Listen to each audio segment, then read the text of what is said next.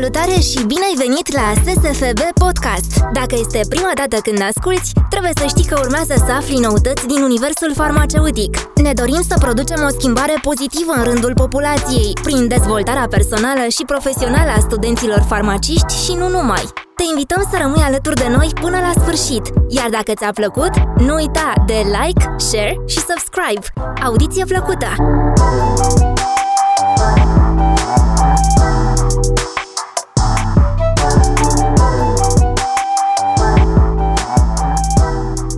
Bună, eu sunt Alexandra Deaconeasa, secretar general SSFB. În cadrul cel de-al optelea episod al podcastului SSFB, îl avem alături de noi pe Andrei Spinei. Andrei lucrează în departamentul de inspecții în cadrul EMA și vom discuta despre parcursul său în domeniul farmaceutic. Bună, Andrei! Ne bucurăm că ai acceptat invitația noastră. În primul rând, aș vrea să ne spui câte ceva despre tine. Salut, Alexandra, și salut uh, ascultătorilor uh, podcastului SSFB. Mă bucur foarte mult să văd că aveți genul ăsta de, de inițiative. Uh, pe vremea mea nu, nici măcar nu visam la lucruri de genul ăsta. Um, mulțumesc pentru invitație. Îmi face mare plăcere să lucrez cu asociațiile de studenți. Eu, pentru mine toată perioada asta din facultate și cu munca la SSFB e, um, e una dintre perioadele care mi-aduc aminte cu cea mai mare plăcere.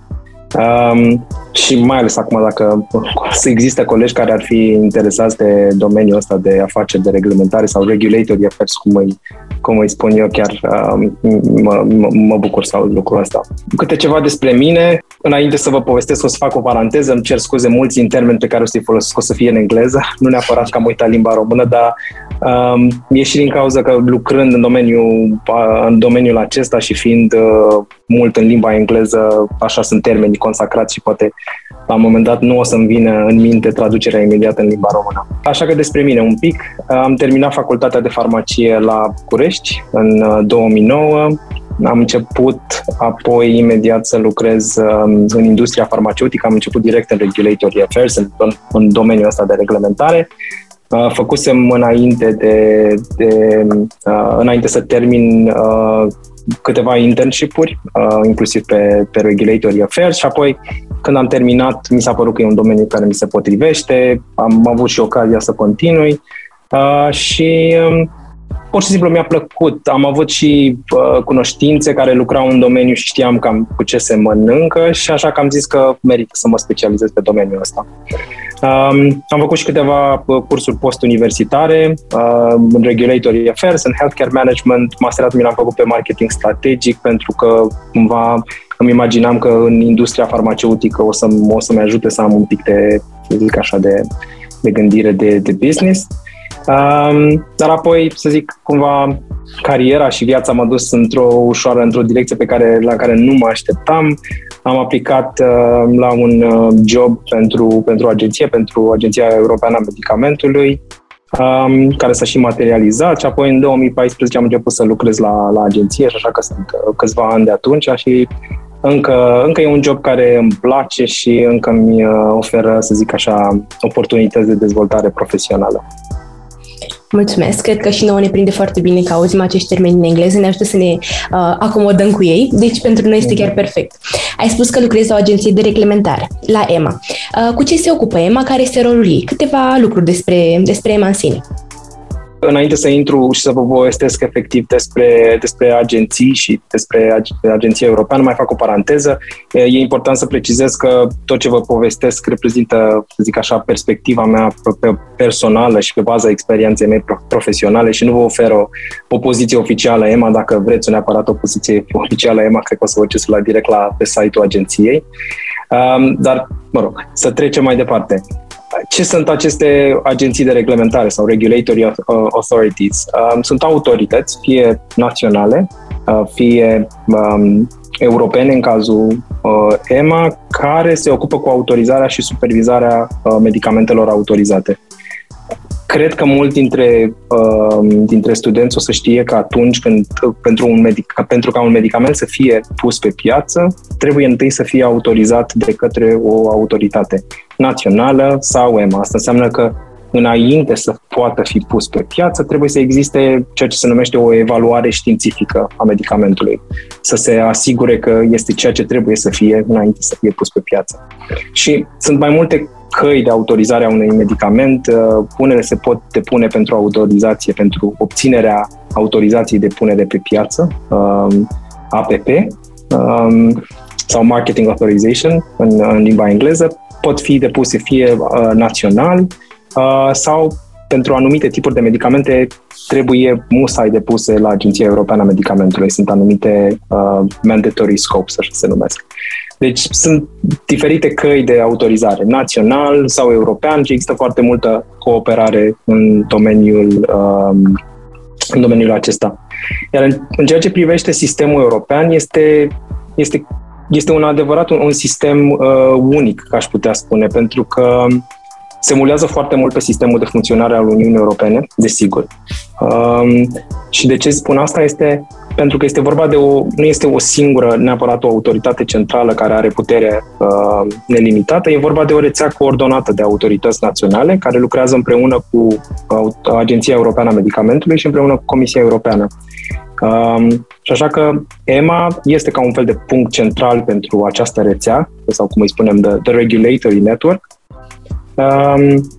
dar nu, este, nu lucrează singură. Uh, EMA lucrează cu aceste 50 de autorități naționale, inclusiv uh, ANM, ANM-ul din, din România, uh, și, și pentru medicamente umane și pentru medicamente veterinare.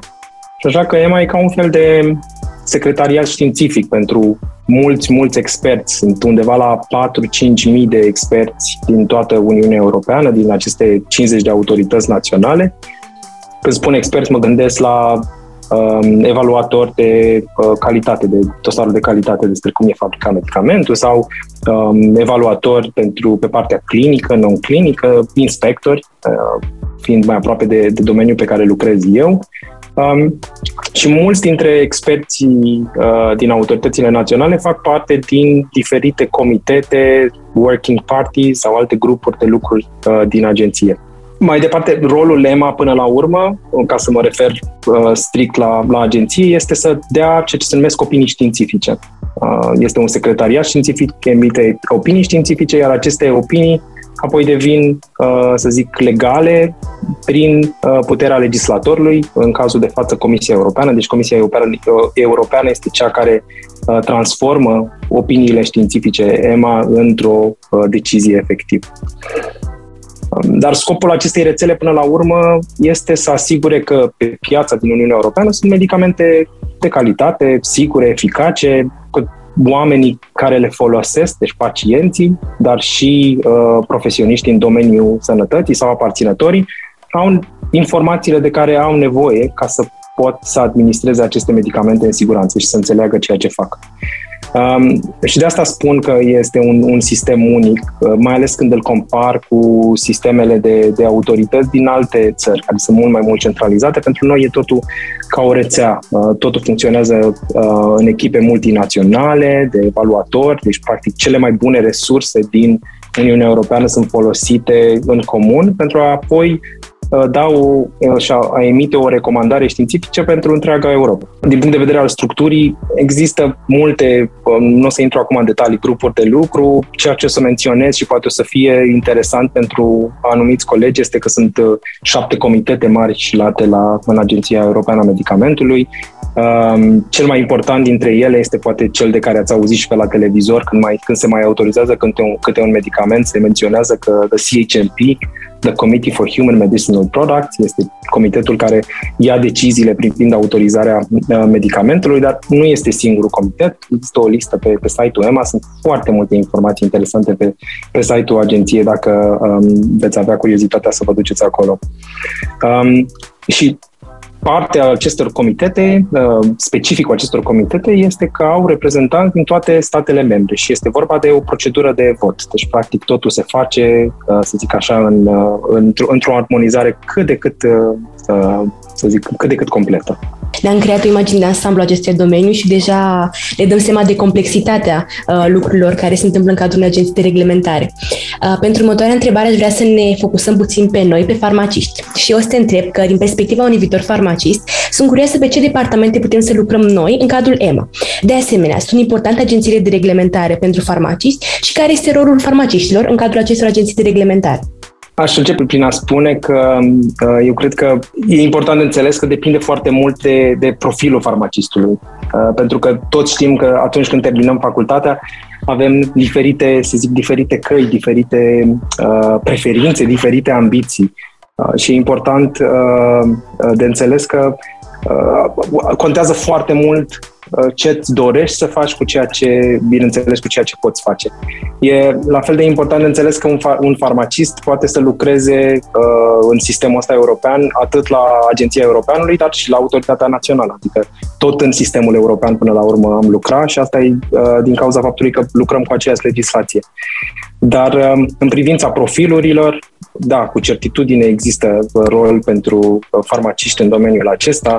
Uh, depinde foarte mult ce vă place să faceți, puteți să lucrați ca evaluator de calitate, dacă sunteți mai înclinați către partea de fabricație sau de partea de control sau de partea de um, chimie farmaceutică. Puteți, sunt farmaciști care lucrează pe, pe, pe clinici, pe studii clinice uh, și pe non-clinic. Um, eu personal am ajuns să lucrez uh, pe partea de inspecții, de partea de good manufacturing practice sau bună practică farmaceutică, parcă țin de în anul 4 sau 5 se făcea uh, despre asta în facultate, dacă, dacă vă sună cunoscut. Uh, dar toate domeniile astea sunt accesibile pentru, pentru farmaciști. Depinde foarte mult în ce direcție vrei să pornești și um, cum ajungi. Și cred cumva că toate profilurile astea de, de, de lucru pentru pentru farmaciști oglindesc și structura pe care am menționat-o mai devreme, de, mai devreme, cu diferitele comitete și diferitele reprezentanți ale autorităților naționale. Toți facem, să zic așa, regulatory affairs. Adică eu, când zici regulatory affairs, te gândești că poate e ceva mai, um, mai specific sau mai, mai, uh, mai nișat, dar Există diferite uh, arii ale uh, domeniului ăsta regulatory affairs în funcție de care parte, pe, pe care parte lucrez ca și farmacist. Um, eu când am început să lucrez la EMA, uh, nu eram încă specializat pe partea de inspecții, um, dar am ajuns după atâția ani să cunosc domeniul destul de bine, Um, lucrez pentru, eu lucrez pe parte de fabricant, de, de good manufacturing practice, lucrez cu inspectorii din autoritățile naționale, uh, pe diferite tipuri de produse, uh, pot să luc- lucrez pe partea de dezvoltare de ghiduri pentru industria producătoare, de ghiduri de GMP. Um, E foarte, multă, e foarte multă colaborare și cu agențiile europene, armonizarea standardelor um, și a legislației e destul de interesant. Eu cred că dacă, dacă colegii și um, studenții care ascultă cred că li s-ar potrivi genul acesta de, de muncă, nu cred că s-ar plictisi, cred că e destul de interesant. Și eu sunt de aceeași părere, chiar nu cred că s-ar plictisi. Uh, și acum trecem la o întrebare puțin mai tehnică. Ce aspecte sunt evaluate pe parcursul procesului de înregistrare a unui medicament în Europa? Cred că aici ar fi o poveste destul de lungă. Dacă, dacă ne apucăm să, să intrăm în, în toată povestea asta, o să ne-ar trebui un episod întreg uh, numai pentru asta. Dar, pe scurt, am menționat la început că orice fel de medicament, înainte să fie pus pe piață, trebuie să fie evaluat și trebuie să primească o autorizație de punere pe piață. Și cerințele și procesul de evaluare sunt foarte asemănătoare pentru toate medicamentele din Uniunea Europeană, indiferent unde, unde le autorizăm. Legislația, sigur, este aceeași, este legislația europeană, deci cerințele sunt ale, aceleași. Acum, specific pentru EMA, um, este că medicamentele autorizate de către uh, EMA sunt ceea ce se numesc medicamente centrali- autorizate centralizat. Asta înseamnă că în momentul în care au fost, au trecut de către, au, au primit o opinie științifică pozitivă de la EMA, sunt autorizate în toate cele 27 de state membre. Primește o, primesc o autorizație unică. Ca să primească această autorizație, uh, compania care aplică pentru medicament sau aplicantul trebuie să depună anumite date specifice despre medicament care apoi sunt uh, evaluate în timpul uh, așa numitei proceduri de evaluare. Și această procedură are un, are un proces foarte bine definit, cu pași foarte clar și cu timp foarte clar. Și scopul acestui proces este ca după, trecând prin toată partea asta de evaluare și în, în partea de evaluare în care echipele de evaluatori se uită la toate datele depuse de, de către aplicant, pot să decidă până la sfârșit dacă medicamentul este sigur, eficace și de calitate, dacă balanța risc-beneficiu este pozitivă și medicamentul poate fi autorizat. Um, dosarul efectiv care se depune pentru autorizațiile uh, acesta e destul de, e destul de stufos, sunt destul de mari. Bine, nu mai vorbim despre dosare pe hârtie, sunt, totul se face electronic și prin portal, dar nu am să intru în, în detaliile dosarului efectiv, dar vă pot spune că din punct de vedere al informațiilor care ar trebui uh, depuse, sunt legate despre Uh, medicamentul respectiv și pentru ce este propus sau ce fel de populație și indicație uh, propune compania pentru el.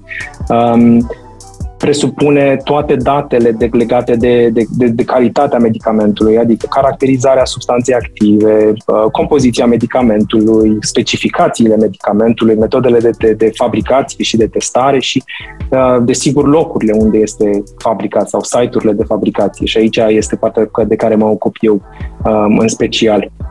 Uh, sigurtate despre farmacodinamică și farmacocinetică, Uh, planurile de management al riscului după ce se pun medicamentele pe piață și orice fel de alte studii și completări pe care, sigur, uh, evaluatorii le mai cer um, uh, în timpul procedurii. Um, important este că toate datele astea sunt, sunt evaluate în, în pași bine definiți de către echipe, se emit întrebări uh, către companie pentru tot ce nu este clar sau tot ce lipsește, sau sunt ace- așa cum se numesc cereri de clarificări sau completări, iar la sfârșit se pregătește un raport de evaluare și raportul ăla de evaluare până la urmă trebuie să, să fie uh, să, să reflecte decizia finală, și anume dacă da, se autorizează medicamentul sau dacă nu, nu se autorizează. Și dacă se autorizează, în ce condiții se autorizează. Cred că complexitate și colaborare sunt termenii care descriu cel mai bine tot ce ne-ai spus până acum, mm. atât partea de autorizare cât și partea de agenții de reglementare. Dacă am vorbit despre partea de colaborare, bănuiesc că toate aceste agenții de reglementare sunt interconectate, atât la nivel european, dar și la nivel global. Cum se realizează comunicarea între ele? În special pe partea europeană este, există foarte multă comunicare și încercam să, să, să, să aduc aminte și să explic că e vorba de o rețea întreagă Uh, și există foarte multe uh, sinergii cu, cu autoritățile din, din alte țări în ideea armonizării. Uh, e important de înțeles că medicamentele care sunt depuse pentru autorizare, uh, multe dintre ele se depun în toată lumea. Uh, și există o, să zic, o tendință și o nevoie de a încerca să, uh, să, să se armonizeze cerințele pentru, pentru toate țările, ținând în, luând în considerare că, până la urmă, fiecare țară are propria legislație, adică legislația europeană nu o să fie niciodată la fel precum legislația din Statele Unite. Cu, cu toate astea, trebuie lucrat împreună pentru a nu crea Uh, să zic, cerințe total diferite între, între cele două regiuni. Iar pentru compania acesta e, e un lucru foarte important, pentru că dacă trebuie să dezvolte câte un dosar diferit pentru fiecare regiune în care depun, uh, devine destul de complicat. Um, deci medicamentele astea sunt autorizate în toate țările uh, mari și pentru asta noi comunicăm foarte mult cu, cu autoritățile, să înțelegem ce abordare ia fiecare autorizație, se schimbă informații, există uh, grupuri de lucru pe diferite teme, uh, se lucrează. Important de, de menționat că există și um, organizații uh, internaționale care au ca scop armonizarea asta a cerințelor pentru, uh, pentru dosarele care se depun. Uh, sunt uh, una dintre grupurile pe care, la care mă gândesc în clipa asta se numește uh, ICH, este un grup care lucrează pentru, este un grup de lucru între autorități și industrie, deci un, E o colaborare uh, între autorități și uh, industrie pentru armonizarea cerințelor. Uh, așa că, da, cu certitudine există foarte multă, să zic, toate autoritățile astea sunt interconectate la un anumit nivel.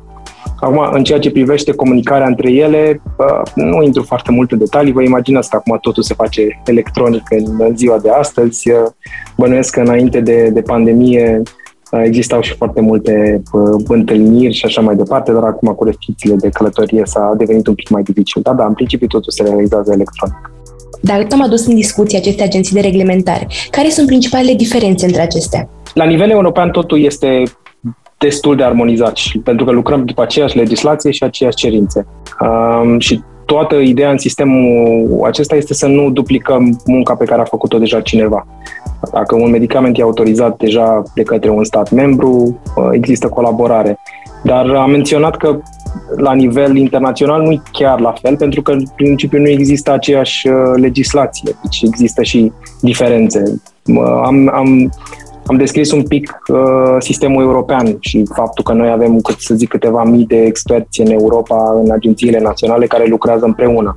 Dacă ar fi să comparăm sistemul uh, acesta de organizare cu uh, sistemul din state unde există the Food and Drug Administration, pentru ei totul este o, autoritate, o autoritate centralizată. Deci pentru ei, să zic, același, uh, aceeași uh, Uh, același număr de experți, în loc să fie uh, dispersați în diferite state membre, sunt centralizate într-o singură agenție și, din punctul ăsta de vedere, este probabil foarte similar în, în Japonia sau, uh, să zic, în Australia, în, în alte autorități mari. Deci, uh, instituțiile și procedurile sunt, să zic, specifice și adaptate fiecarei țări, uh, pe când la partea de cerințe, acolo e, e, să zic, e zona în care încercăm să să armonizăm uh, cerințele pentru, prin, uh, uh, să zic, participare la organizațiile astea internaționale, așa cum menționam mai devreme um, ICH. Și la fel, ca să, ca să dau un alt, un alt exemplu, este și pe partea de, de good manufacturing practice și good clinical practice. La, uh, tot acolo, fiecare țară are legislația ei și ghidurile proprii, dar există foarte multă colaborare în încercarea de a armoniza um, aceste cerințe. Pentru că, uh, să zicem, dacă e, e foarte important că atunci când uh, există o inspecție uh, făcută de către o autoritate din Europa pentru un site din, uh, nu știu, oriunde în afara Europei, dacă merge o altă autoritate, să zicem, din Statele Unite, să putem să vorbim aceeași limbă, să nu fie, uh, să, nu, să nu avem cerințe diferite și uh, ce iese din inspecția aia, outcome-ul inspecției, să, să poată să fie translatabil în diferitele sisteme. În facultate ni se spune mereu că Biblia farmacistului este farmacopea. Tocmai de aceea te mm. întreb ce legături există între structurile de reglementare și cele care se ocupă de modificările aduse farmacopeelor? Farmacopeele, în primul rând, sunt și naționale, cum există și farmacopea română. Când eram în facultate, eram la farmacopea ediția 10, acum nu știu unde am ajuns. Există și farmacopea europeană și la, la, momentul, uh, la momentul de față am lucrat mai mult cu farmacopea europeană. Deci, farmacopeele sunt făcute de către autoritățile naționale, la nivel național. Așa cum în România, cred că ANM se ocupă de, către, se ocupă de farmacopee. Uh, la nivel european există uh, o altă autoritate care se numește EDQM, uh, the European Directorate for the Quality of Medicines și um, ei se ocupă de, de crearea și revizuirea farmacopeei europene, dar există foarte multe nu suntem, suntem um, sunt um, autorități diferite Um, dar există foarte multă cooperare uh, între ele, adică reprezentanții din, uh, care lucrează la farmacopea europeană de multe ori sunt uh, lucrează în agențiile naționale și participă la aceleași grupuri de lucru la agenție și participă la agenție Există foarte multă, multă cooperare în ceea ce privesc, uh, să zic așa, cerințele pentru autorizare de medicamente cu cerințele și monografiile care sunt trecute în farmacopee. Deci există destul de mult uh, dialog. În România se pot realiza teste asupra medicamentelor? Există colaborări cu alte autorități în Europa pe partea de controlul medicamentului? Da, există foarte mult. Fiecare stat membru și fiecare autoritate are ceea ce se numește un laborator oficial de control al medicamentului uh, și fiecare laborator are responsabilități clare privind testarea medicamentelor de piața locală. Există conceptul de ceea ce se numește sampling and testing, adică să iei mostre de piață și să le testezi. Sunt mostre luate din tot lanțul de distribuție și sunt testate în laborator laboratoare acreditate pe baza specificațiilor produsului, ca să vezi dacă ceea ce e trecut în dosar este și ceea ce apare pe piață. Sunt convins că ANMDMR are uh, un program național prin care decid ce și când să testeze. Există foarte multe programe de genul acesta și la nivel european, pentru că multe din produsele autorizate sunt uh, autorizate sub forma unei proceduri de colaborare europeană n-ar avea sens ca fiecare stat membru să ajungă să testeze exact același produs. Tocmai de aceea există niște scheme de colaborare, niște programe de colaborare unde fie se împart mostre, fie se iau mostre, eu știu, de, dacă e același produs este înregistrat în 4-5 țări uh, și e vorba poate și chiar de același lot, poți să iei o singură mostră și să testezi odată și să împarți rezultatele și practic uh, faci, uh, utilizezi mult mai eficient resursele. Um, pentru produsele centralizate, adică produsele autorizate de către EMA, există un program specific care este coordonat de către uh, Agenția Europeană a Medicamentului. Există, pentru programul ăsta se lucrează foarte mult cu IDQM, autoritatea pe care am menționat-o uh, mai devreme, și cu laboratoarele naționale, adică practic avem un program prin care luăm mostre de pe diferite piețe și le testăm împreună cu uh, laboratoarele naționale din diferite țări și uh, laboratoarele din România participă uh, și pentru programul acesta acesta și evident sunt medicamente uh, autorizate centralizat, dar care pot fi uh, inclusive pe piața din, din România. Deci există uh, coordonare și colaborare și în partea de testare a medicamentului. Mulțumesc! Înainte să începem înregistrarea podcastului, mi-ai spus câte ceva despre programul de traineeship de la EMA. În încheiere, ai putea să ne detaliezi mai multe despre acest program?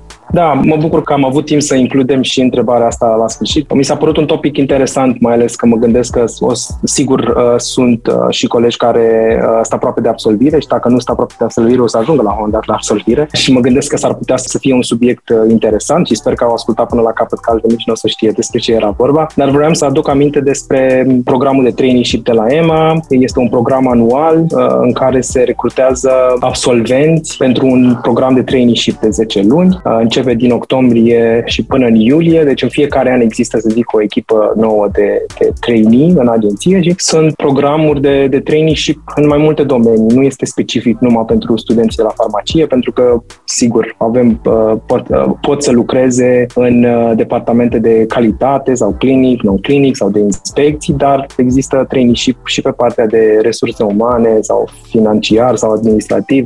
Deci e un program destul de, destul de vast, dar cred că e, este destul de interesant și o oportunitate bună de, de, de învățare. Un trainee ar ajunge să lucreze în EMA într-un diferit birou sau supervizat de către un coleg din acel birou care îi va fi mentor, primește anumite obiective de lucru în funcție de ce uh, îndatorire are în respectivul birou, îi se evaluează performanța, primește sfaturi în privința carierei, cred că ajută foarte mult să dai seama dacă e genul de muncă care i-ar plăcea sau nu, deci uh, cred că există, să zic așa, potențialul de, de orientare pe, în privința carierei și a dezvoltării personale. Un trainee ar avea și acces la, să zic, la întâlnirile care se întâmplă la EMA, să participe la comitete, la grupuri de lucru, deci Uh, să zic, e destul de interesant.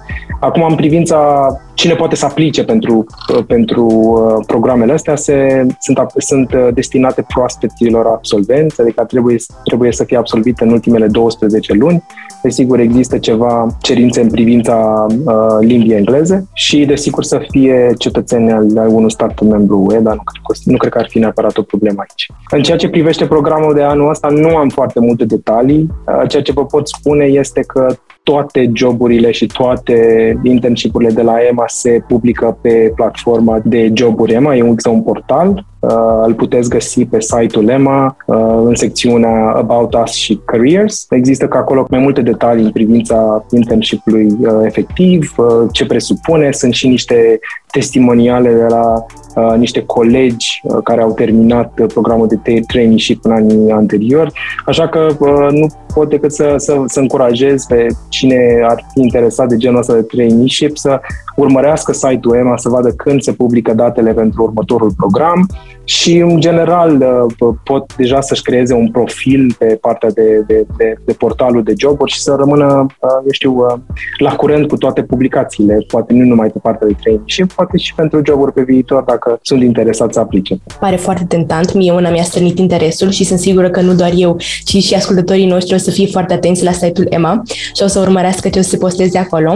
Eu aș vrea să-ți mulțumesc pentru timpul acordat, dar și pentru această onoare. A fost o plăcere pentru mine și sunt sigură că a strânit interesul foarte multor ascultători.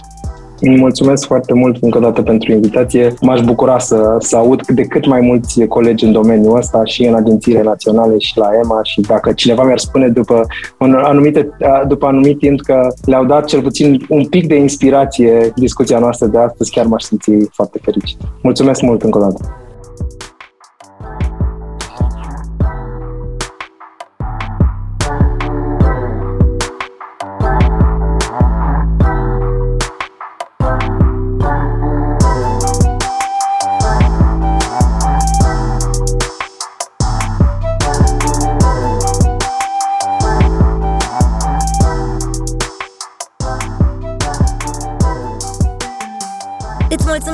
Mulțumim și ție pentru că ne-ai ascultat până la final. Îți reamintim că atât acest episod cât și cele anterioare sunt disponibile și pe contul de Spotify SSFB, iar pe noi ne poți găsi pe site-ul ssfbucurești.ro și pe paginile de Facebook Societatea Studenților în Farmacie București, Instagram SS Farma București și TikTok SSF București. Până data viitoare, nu uita! Love is about chemistry, so is pharmacy.